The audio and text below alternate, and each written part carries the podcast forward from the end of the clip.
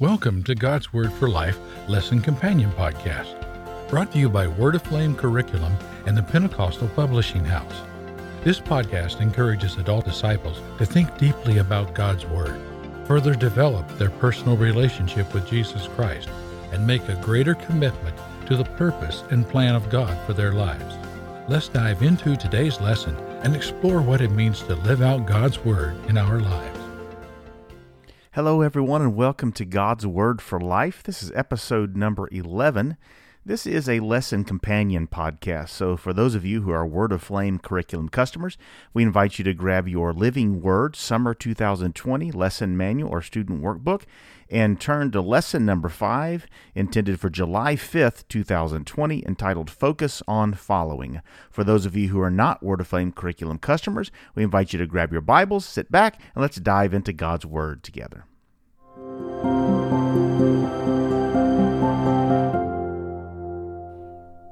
Well, before we get into today's lesson and look at the text and dive into that today, I wanted to just take a moment. I was thinking back uh, some games I used to play when I was a kid.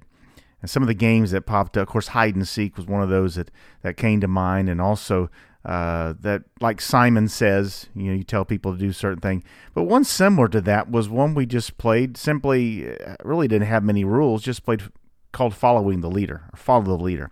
And remember, as a child, everybody wanted to be the leader right? Everybody wanted to tell others what to do. You follow me, you do this, you do exactly what I'm doing. Everybody wanted to be the the leader. And that was a, you know, fun game, took a lot of imagination as a kid. But thinking on that and then applying that to my life now as an, an adult and maybe think your think about your life as as an adult as a child of God to be successful as a believer we have to be content with following we can't just always be striving for leading. God elevates us. We all of us are in a leadership position at some at some stage, at some area of our lives, whether it's as a parent or as a older sibling or whatever your position might be at a church. We are all called to lead at particular times, but we're all always called to be followers. And to be a successful believer, we have to be content with following. And our focus must be on following the Lord. So, with that in mind, I want to ask you to turn to 2 Kings chapter 2. We're going to look at this passage together and look at this lesson entitled Focus on Following.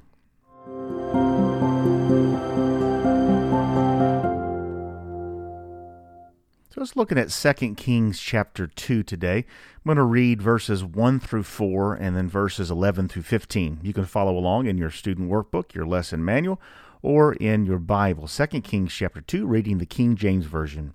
And it came to pass when the Lord would take up Elijah into heaven by a whirlwind, that Elijah went with Elisha from Gilgal. And Elijah said unto Elisha, Tarry here, I pray thee, for the Lord hath sent me to Bethel. And Elisha said unto him, As the Lord liveth, and as thy soul liveth, I will not leave thee. So they went down to Bethel. And the sons of the prophets that were at Bethel came forth to Elisha, and said unto him, Knowest thou that the Lord will take away thy master from thy head today? And he said, Yea, I know it. Hold ye your peace. And Elijah said unto him, Elisha, tarry here, I pray thee, for the Lord hath sent me to Jericho. And he said, As the Lord liveth, and as thy soul liveth, I will not leave thee. So they came to Jericho. Skipping down to verse 11. And it came to pass, as they still went on and talked, that, behold, there appeared a chariot of fire and horses of fire, and parted them both asunder, and Elijah went up by a whirlwind into heaven. And Elisha saw it, and he cried, My father, my father, the chariot of Israel, and the horsemen thereof. And he saw him no more, and he took hold of his own clothes, and rent them in two pieces. He took up also the mantle of Elijah that fell from him, and went back, and stood by the bank of Jordan. And he took the mantle of Elijah that fell from him, and smote the waters, and said, where is the Lord God of Elijah?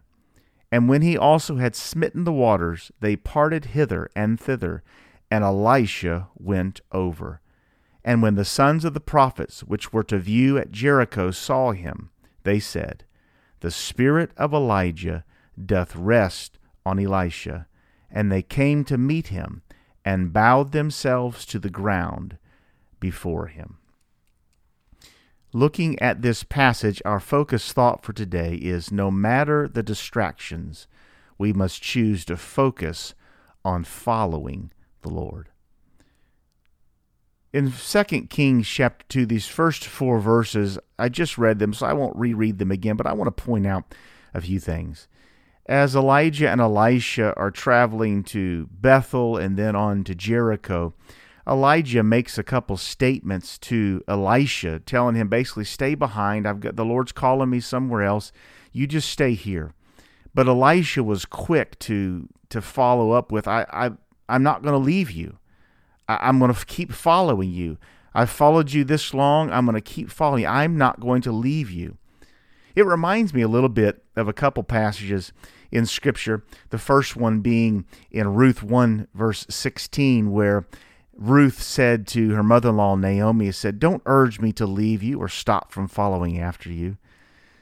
Naomi was headed back to Bethlehem and she told her daughters in law, her sons had passed away, so she told her daughters in law to go on back home to Moab. But Ruth refused. She did not want to stop following Naomi. It reminds me also when Paul uh, wrote, he said, Follow me as I follow Christ. I want to ask you, thinking about these first four verses, 2 Kings chapter 2, verses 1 through 4, thinking about how we can apply these, let me ask you a question. What are some distractions that try to stop us from keeping our focus on following the Lord? What are some distractions that you deal with that often try to turn your focus away from following the Lord and what the Lord wants you to do? What are some things that in your life? We look in this passage, there's a couple that I underlined in my book here and that I, I just wanted to point out. Maybe these are some things, I know these are some things that have distracted me at times.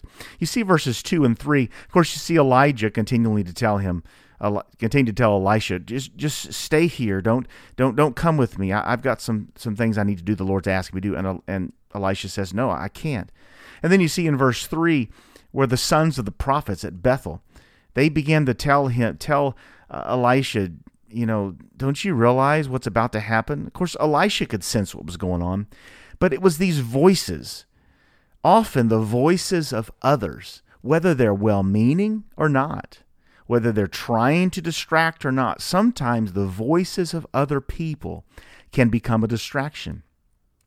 Like I said, even if they even if they're well meaning, you know, we we peruse Twitter and Facebook and social media, you, you watch or listen to news programs and all the voices of other people that we allow in our lives. How often do we allow more the voices of others influence and and infiltrate our minds and our hearts more than we do the voice of God?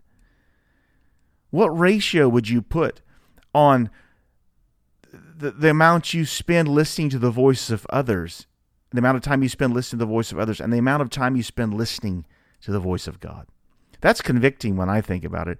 And sometimes it's not even it's not even on purpose. It's just all the voices we come in contact with throughout the week, throughout the day. It can drown out the voice of God. So the voices of others can be a distraction. The second thing that I, that underlined and thought about could be a distraction is what those second voices of Elisha, the, the, the sons of the prophets, what they said to him. They said, Don't you realize that the Lord's going to take away your master from you today? And Elisha could sense something was about to happen. And that's one reason I think Elisha would refuse to, to stay behind and wanted to keep following, is he sensed something was about to happen. But these voices pointed Elisha to start fearing the future. How often does worrying about the future distract you?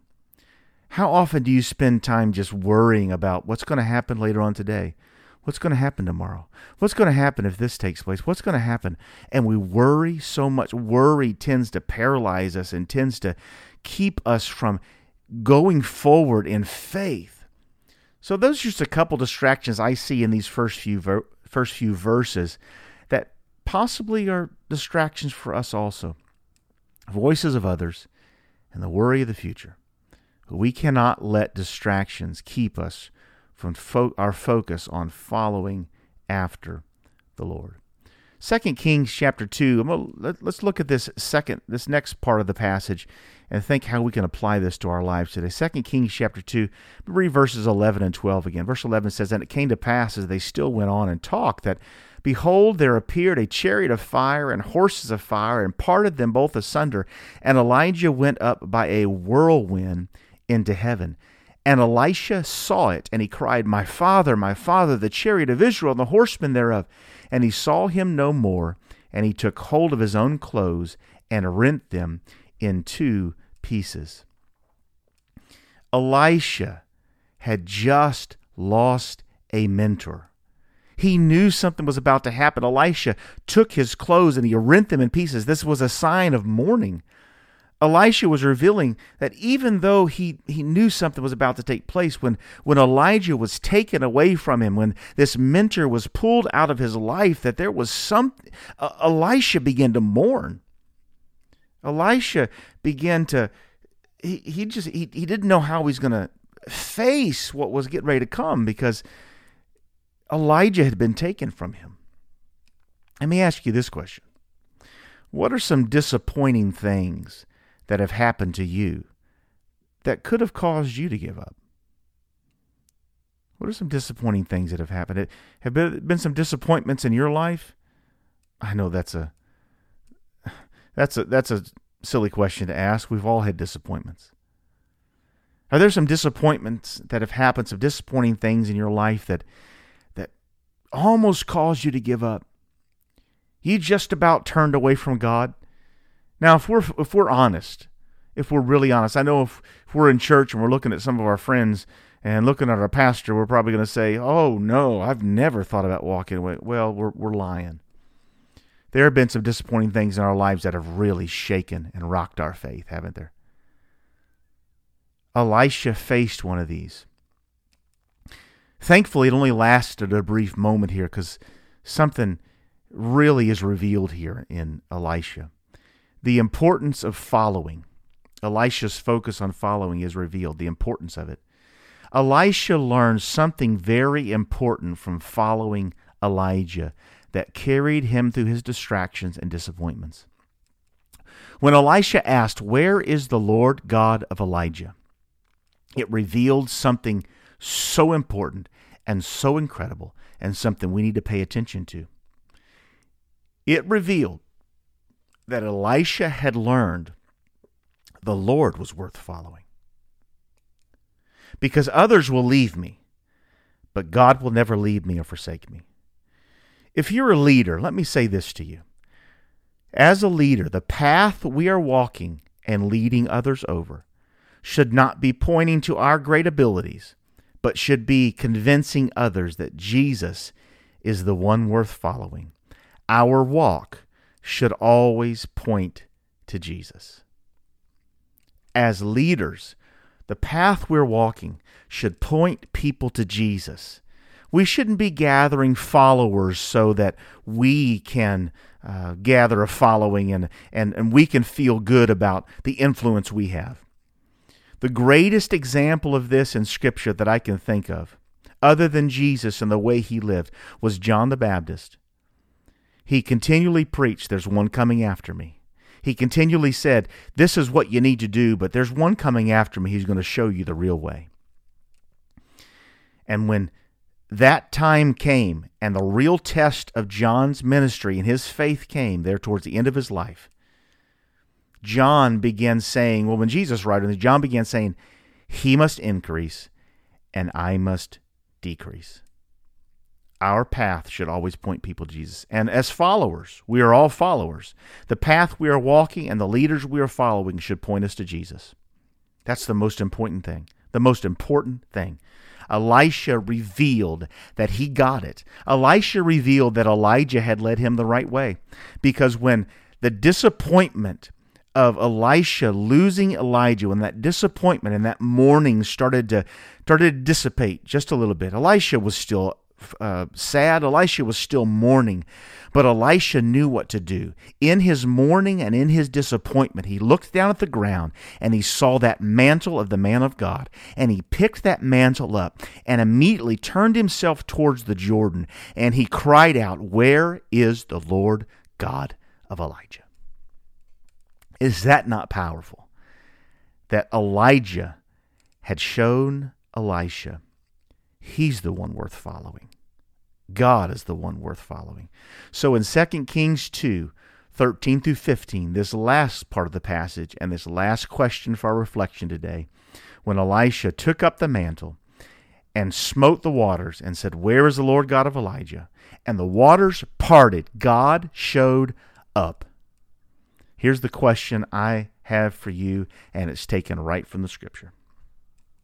I want you to, I want you to ask yourself this question. Where is the Lord God of Elijah? If you have not walked away from him, he is with you. You need not try to find him. You, Elisha realized that when the chariot of the Lord took Elijah back to heaven, that God was still with him. Elisha knew God was still with me. And so when you face disappointment, and when you face trials and when you face struggles and when disappointments come and things happen in your life that you did not plan on, if you will cry out, Where is the Lord? God, where are you? Jesus, I need you. Here is the promise of Scripture He is with you. He will never leave you, He will never forsake you. So focus on following the Lord. Lay aside the voices and distractions that come around you, push those aside, and make sure your focus every day is on following the Lord. Dear Heavenly Father, Jesus, we need you today. We need your presence. We need your spirit. There are those listening to this podcast right now who are facing some incredible disappointments some things they did not plan on, some things they did not want to happen. There's been distractions, there's been voices in their lives that have tried to push them and drowned out your voice. But thank you for these last few moments where your word has reminded us that we can focus on you, that you are worth following. Because though others may leave, though others may abandon us, though others may be taken from us, you will never leave and you will never forsake us. We put our lives in your hands. We put our trust completely in you. We give it all to you, Lord. Walk with us today. Let your hand rest upon us. Speak to us. Show us that the Lord God is with us today. We give you all the praise. In Jesus' name, amen. Thank you for listening to God's Word for Life Lesson Companion podcast, where together we explore what it means to live out God's Word in our lives. If you haven't yet, make sure to subscribe to this podcast.